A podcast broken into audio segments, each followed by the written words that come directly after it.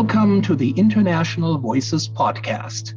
I'm your host and moderator, Udo Fluck, and I have the honor to oversee the Office of Global and Cultural Affairs in Arts Missoula. We started International Voices in February of 2020. To listen to previous episodes from last year and this spring, please visit artsmissoula.org. Click on Global and Cultural Affairs and visit radio, and podcasts. International Voices is a monthly podcast brought to you by Global and Cultural Affairs of Arts Missoula and The Trail 1033. As part two of International Voices podcast celebrating Women's History Month, launching with a global focus featuring Melissa Kilby, Executive Director of Girl Up, at the start of the month, we now close out March with a special edition focusing on a human rights crisis disproportionately affecting Indigenous communities, especially with gender based violence and trafficking affecting women and girls right here in Montana. Today, we hope to bring our audience's attention to the missing and murdered Indigenous women and girls movement, referred to as MMIWG, and the building of an invaluable international database established in Montana tracking missing and murdered Indigenous women across the United States, Canada, and recently expanding to Latin America and the Pacific. Some of you may be familiar with the image associated with the MMIWG movement of a red hand painted across the mouth of females, symbolizing the voices of missing women and girls being silenced, and the color red, known by some tribes to be the only color spirit sees, representing calling back the spirits of women and girls that have gone missing. In today's podcast, it's my honor to present to you the brave woman heeding the call to create the database and offer Indigenous communities resources and hope as they grapple with the trauma of losing or missing their loved ones and empowering victims to rise. Our guest speaker is Annita Lucchesi, the founding executive director of the Sovereign Bodies Institute. It's also my pleasure to introduce our guest host for this special edition of International Voices, Michelle Guzman, the Director of American Indian Student Services at the University of Montana.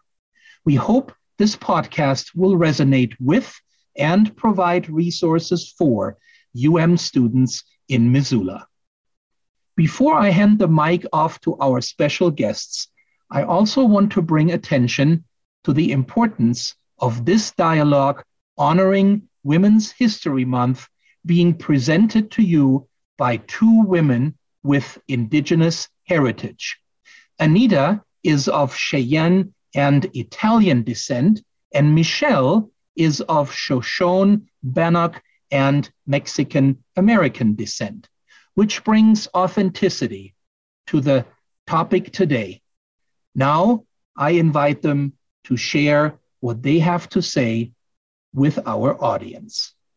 Hello, my name is Michelle Guzman. I'm a Shoshone Bannock of Fort Hall, Idaho, and I'm a board member of the Missoula Arts Board. And it is my honor to have been asked to do this International Voices podcast today. This podcast is a continuation of the Women's History Month for March.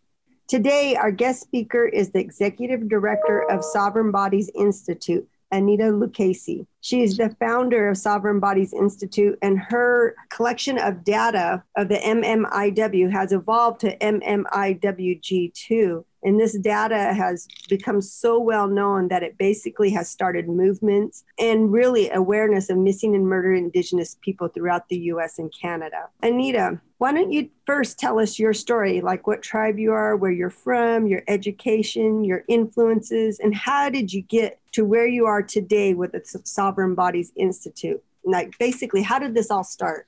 Man, that's a lot of information. That's a long story. Um, so, I'm a Cheyenne descendant, and I grew up in Northern California in a kind of rural area along the coast just south of Oregon. I, am currently joining this conversation from Tohono Lands in Southern Arizona, where I'm pursuing my PhD in geography at University of Arizona. My bachelor's is in geography from UC Berkeley, and my master's degree is in American Studies from Washington State University. So that's kind of my educational background.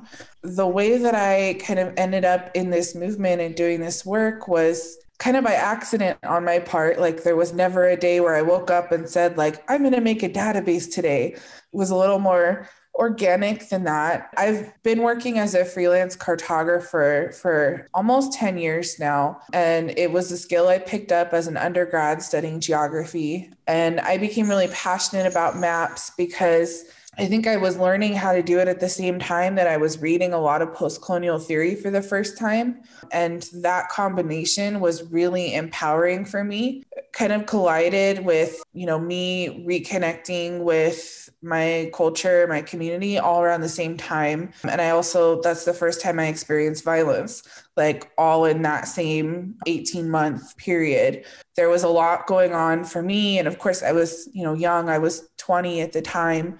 It was a pretty formative moment for me professionally, but also personally. And that's how I really became passionate about maps and how maps can help us make sense of colonialism and violence. So then, if you fast forward a few more years, I ended up in a very abusive relationship that ultimately led to me being trafficked. That was kind of the culmination of um, quite a few experiences of violence with different people at different times in my young adulthood. When I escaped that situation, I moved to New Mexico and like I had never been to New Mexico before. I didn't know anybody there, but I took a job there and was trying to start my life over at the time I was done with all of my master's degree coursework, but I hadn't finished the thesis. And so I was really trying to get that done because it felt like one of the few things that I had left you know, in trying to kind of rebuild my life. I was working on my thesis, which was on using maps to tell stories of genocide in Indigenous communities. MMIW was one of the issues on one of the maps, and I needed a good working number of how many cases had occurred in the US and Canada. And at that time, it was about six years ago,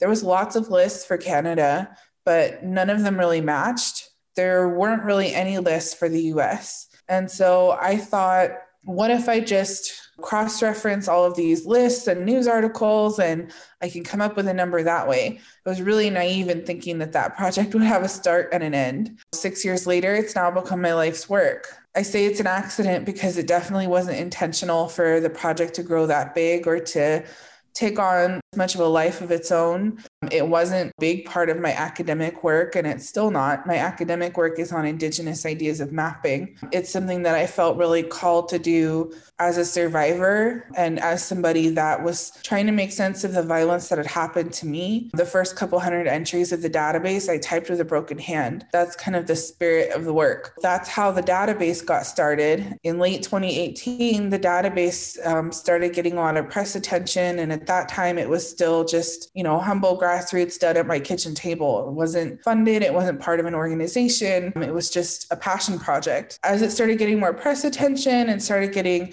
picked up and used by community members in really exciting ways. It felt like the database needed a more formal home. And so that's why we created Sovereign Bodies Institute. We launched SBI two months later. So it happened really fast, but I think it's because SBI is something that our communities really needed. So now SBI is not only home to the database, but is home to all sorts of research projects on gender and sexual violence against Indigenous peoples that really stress the importance importance of tribal sovereignty and indigenous self determination, and also survivor sovereignty and work that's led by families and survivors who have been directly impacted. And then the other half of our work has evolved to be direct services. There's lots of really great service providers throughout Indian country to support victims of violence, but I think every single one of them is um, overextended and doing the best they can. So we try to help out by providing services as well. Most of the survivors who come to us for services are folks who have tried other agencies first and aren't getting their needs met or are experiencing some kind of institutional form of violence that your average DVSA program isn't necessarily equipped to handle. So, for example, sexual assault by a police officer. And then we also provide direct services to families of missing and murdered Indigenous people. Those services are really diverse. And we try to be as holistic as possible, but we want to be there as a resource. And I think, you know, the other I know I'm speaking for a long time. The other noteworthy thing I'll say about SBI that kind of sets us apart from other organizations and other work on this issue is that we've never allowed colonial borders or colonial ideas of anything to define our work. So the database was always inclusive of the US and Canada combined. When we launched SBI, we expanded the database to include our Indigenous relatives from throughout Latin America as well. And we're now in the process of expanding it to include our Indigenous relatives relatives of the Pacific. So we're trying to actively build that kinship and build that solidarity across colonial borders, even within, you know, one colonial state like the United States. We're also trying to move beyond colonial ideas of gender and indigeneity. We've always included trans women in the data. We're building an LGBTQ2 database. We've always included folks who are descendants who may be, you know, indigenous to an area outside of the US or indigenous to a tribe that's not federally recognized because we think it's important. If you're indigenous, you count and you matter. That's that's what we try to um, uphold in our work. Wow, that's amazing. And I really like that you are inclusive. You know, like the colonial borders don't exist for you. That's amazing because that was kind of one of the questions that I had. So you answered that. One of the things you did mention was that most people who come to your services have already tried other services. So what do you the sovereign bodies do that's different? Well, I think we have a lot more flexibility than other agencies because we're not federally funded we don't take any federal or state funding because we don't want to be accountable to any federal or colonial agencies. Because we're community funded and funded through you know private grants we have a little more freedom in in what we're able to to provide or what we're able to do. So for example survivors who may need assistance in relocating and moving to an area where their abuser may not find them or we have grandmas who are raising their grandkids because their the parent was was murdered or is missing. And those grandmas like that's at least 18 years of help they're going to need. Like victim services will help them with the initial paying for the funeral and things like that. But victim services isn't going to pay 18 years of groceries and braces and basketball uniforms and all the things. And that and those are things that a parent would do if they were there. And so we step in and we provide that. We try to you know like i said be as holistic as possible but also work from the understanding that trauma really doesn't have an expiration date especially for families who are grieving a missing or murdered loved one or even you know survivors. Like that healing journey takes a long time time and there's acute needs there that don't necessarily expire because the violence happened five or 10 years ago. So, gosh, I'm just amazed at how much is in what you said. so this question I have for you is from one of our, our college students here because I work I work with students who go to the university. And since the collection of your data, what have you learned? Are there any trends or commonalities of the MMIWG2 or like ages, location, or how it occurs, or what do you find? Or is there anything that's like the theme or goes across? I think there's some shared experiences that are, you know, more prevalent, but I think there's also this like and I understand where it comes from. There's this like strong desire to find out what are the trends or what are the hot spots because if we know that, then maybe we can fix it. There are places that have more known cases than others. And there are, you know, some issues that are clearly things we need to address, like domestic violence fatalities. But there's so many cases where you know there's no there's no answers at all the majority of the cases in the database are unsolved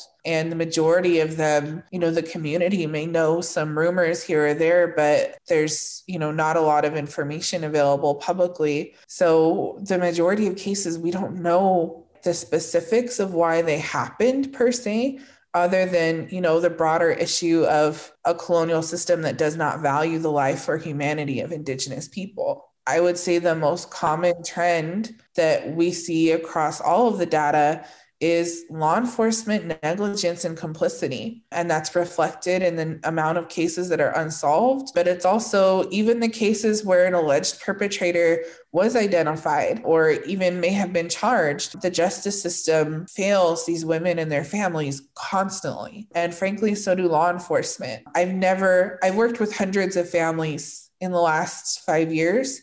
I've never met a family that had a truly positive experience with law enforcement. They may be out there, but I haven't met them. And that tells you something. That's no longer just one bad apple. That's a systemic issue with a system that does not work and does not serve us.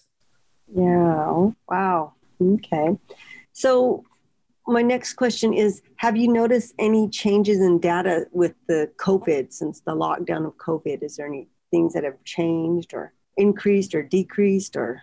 There's been a lot more death and i think that's you know something our communities know very well unfortunately. You know not just covid related deaths but it seems like I know there's a national and an international dialogue on the increase in domestic violence, and certainly that is the case. We have seen more domestic violence fatalities than usual, but even other forms of violence that aren't necessarily between two partners or between two people living in a home together. It just seems like I don't know if it's the cumulative stress and trauma of what's going on in our communities there's been just a lot more violence that doesn't make sense. A lot more violence where it's like murder that's not tied to any kind of like previous relationship. It's just something that happened because people are on edge. And so I think there's also that's reflective of a broader issue of a serious mental health crisis across the new country. COVID really made it much worse in that communities are now saturated in death. Um, so many of our communities are losing really beloved elders that are, you know, knowledge keepers and and language teachers, and it's it's really overwhelming. Anyone in the world right now, I think, you know, is struggling to feel a sense of hope, and that's starting to change as vaccines become more available and COVID rates are going down because of season change. It's been a lot. And there's been some really great strides in making vaccines available to tribal communities. It's unfortunate that that didn't also come with a much larger investment in mental health resources and in violence prevention resources. So, okay.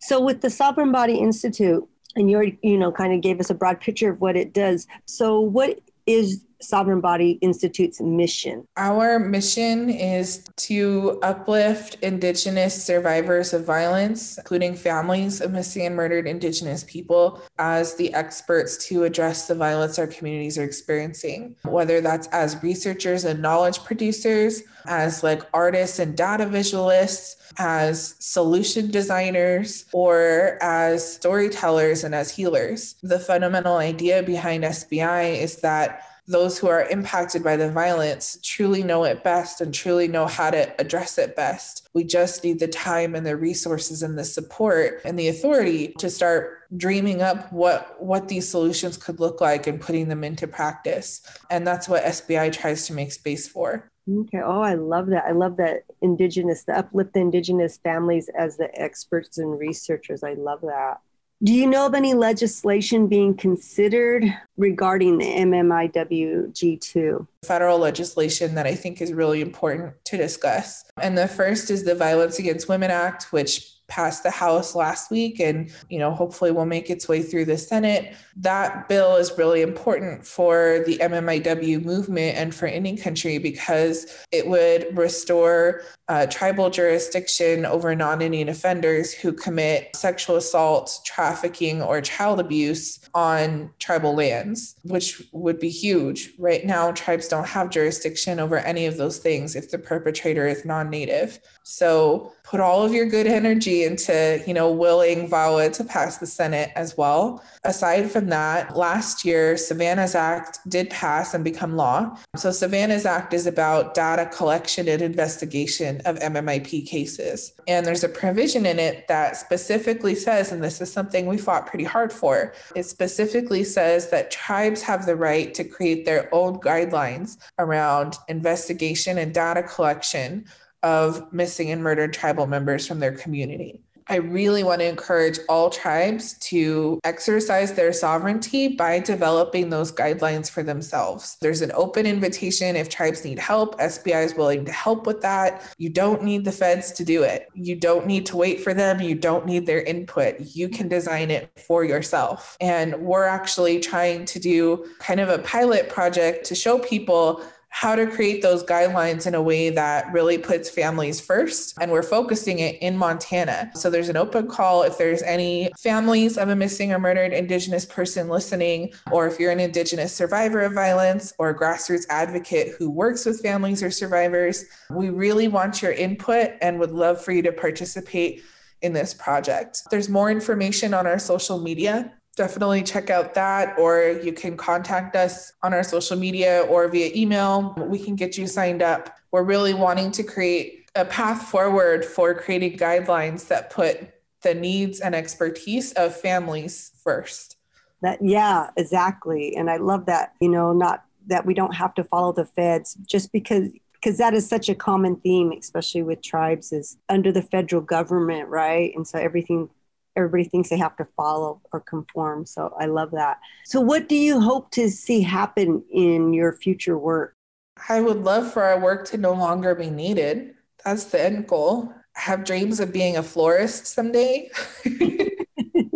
I think I mean, because it's such a happy job. Like it's baby showers and weddings and prom dates. Like it's, I would love to be part of people's happy moments. And right now, I'm mostly part of their sad moments. I'm hopeful, but I'm not uh, married to the idea of you know all of the violence ending in my lifetime. That would be beautiful and wonderful but um, we'll see. So you know aside from that goal what i hope to see is more generations of survivors and, and families who are empowered to take more leadership in our communities not just in this movement but in all sorts of capacities. I think like one of the things i'm most I most love about SBI is that we have a Survivors Leadership Council that's made up of Indigenous survivors of trafficking and survival sex work. And every single person on that council does incredible things in their community, not just around trafficking or around violence, but some of them are foster parents, some of them work in shelters, some of them are tribal leadership, um, some of them work in healthcare.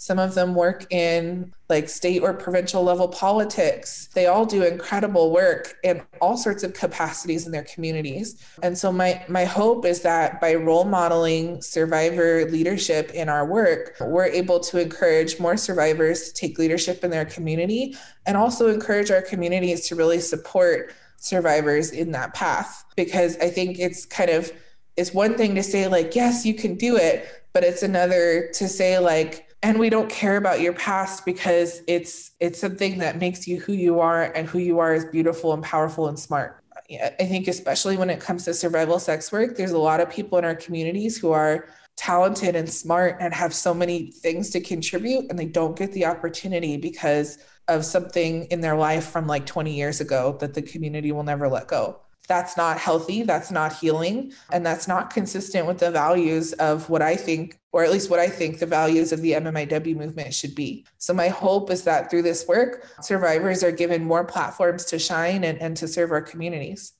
I know we're winding down on time, but I have a couple, just a couple more questions. It says, after looking at your data and your research and hearing all the stories that you have, in, since you've done this, do you have any advice or any for our community what direction would you give them or what would you tell them or to help them? How do they go about doing this we actually get asked that question quite a bit, and it's hard to answer. Like, we'll get emails of, like, where do I start? How can I help? You know, that could be a challenging email to answer. And so, kind of in response to folks asking us that question, we worked with families and survivors and leaders in the movement to build an MMIWG2 organizing toolkit. And it's free for download on our website. It's like, I think it's over 150 pages. So, it's quite extensive. And it's short chapters like short you know two page essays. And then a lot of it is interactive like quizzes and activity guides and worksheets because we wanted it to be less about us telling you what to do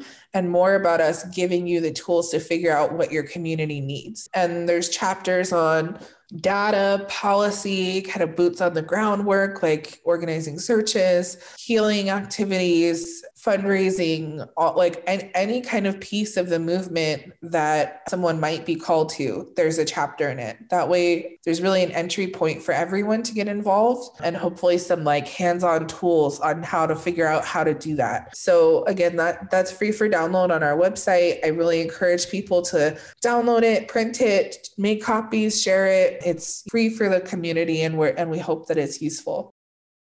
For our listeners and community, to help support efforts, exactly where do they go and where can they find your information? Our website is sovereign-bodies.org. We also are on Facebook. Our page is just Sovereign Bodies Institute. You can follow us on Twitter. Our handle is Safe and Sovereign. We're also on Instagram as Sovereign Bodies. Those are kind of the primary ways to follow us and our work. I also, while we're on the phone here, just want to give a shout out to our crisis line. We do have a 24 hour crisis line. So if there's families that are going through a hard time, or a survivor that's in crisis and really needs support, call or text us on our crisis line. It is 24 hour. We may not answer right away because we do a lot of emergency and triage work, but we will get back to you as soon as we can. You don't need to be like an enrolled tribal member to be eligible for services with us as long as you know who your people are and who your community is. That phone number is 707 335 6263. You can call or you can text, and, and we're here for you as a resource. Thank you, Annita. Thank you for all your information. I really, really appreciate it. And I enjoyed learning all that I have just learned in our short conversation about sovereign bodies. I want to thank you and I want to thank you for your work you have done. And I started out as just, you know, you thought it was going to have a beginning and an end. And so thank you for continuing this and helping helping our indigenous people because that data has been so important. Not having it, it was just it's like putting those numbers to it really really helped. I mean it's really it started movements and vigils and brought a lot of awareness. And so so thank you. Thank you for doing what you've done. And i know it's hard work. I know it's very hard work. So so very much appreciated. Thank you so much. Thanks for inviting me to participate in this. I really appreciate it. Well, thank you, Annita and Michelle, for such an eye opening discussion today. We are glad to share these important resources and services with our audience and hope it will inspire people to seek help or inspire them to organize support in our local communities. On that note, March has been an important month for the missing and murdered Indigenous women and girls movement as far as legislation goes in Montana. A trio of bills tackling this crisis in our state unanimously passed in the House and received majority approval in the Senate this month. Once the House and Senate concur, these bills will go to Republican Governor Greg Gianforte, who in 2019 introduced Savannah's Act, a bipartisan bill that addresses the missing and murdered Indigenous women and girls epidemic, which unanimously passed the US House of Representatives in September 2020. So we will be keeping a hopeful eye and ear on this. Speaking of the Senate and closing out our podcast special edition honoring Women's History Month, on behalf of Global and Cultural Affairs at Arts Missoula, we would like to congratulate Deb Haaland for becoming the very first Native American cabinet secretary in US history and only the third woman ever to be confirmed to lead the US Department of the Interior. This monumental milestone will undoubtedly inspire and empower an entire generation of girls to aim high. As always, thank you for listening. Those of you who are regularly tuning in to International Voices know that being of German descent, I usually end with a German farewell. Dankeschön fürs Zuhören. International Voices is brought to you by Global and Cultural Affairs of Arts Missoula and The Trail 1033. This and previous International Voices podcasts can be found at artsmissoula.org and the trail 1033.com. If your interests are in global and intercultural education, programming, cultural and global competence, and international affairs, we hope you continue to listen to international voices.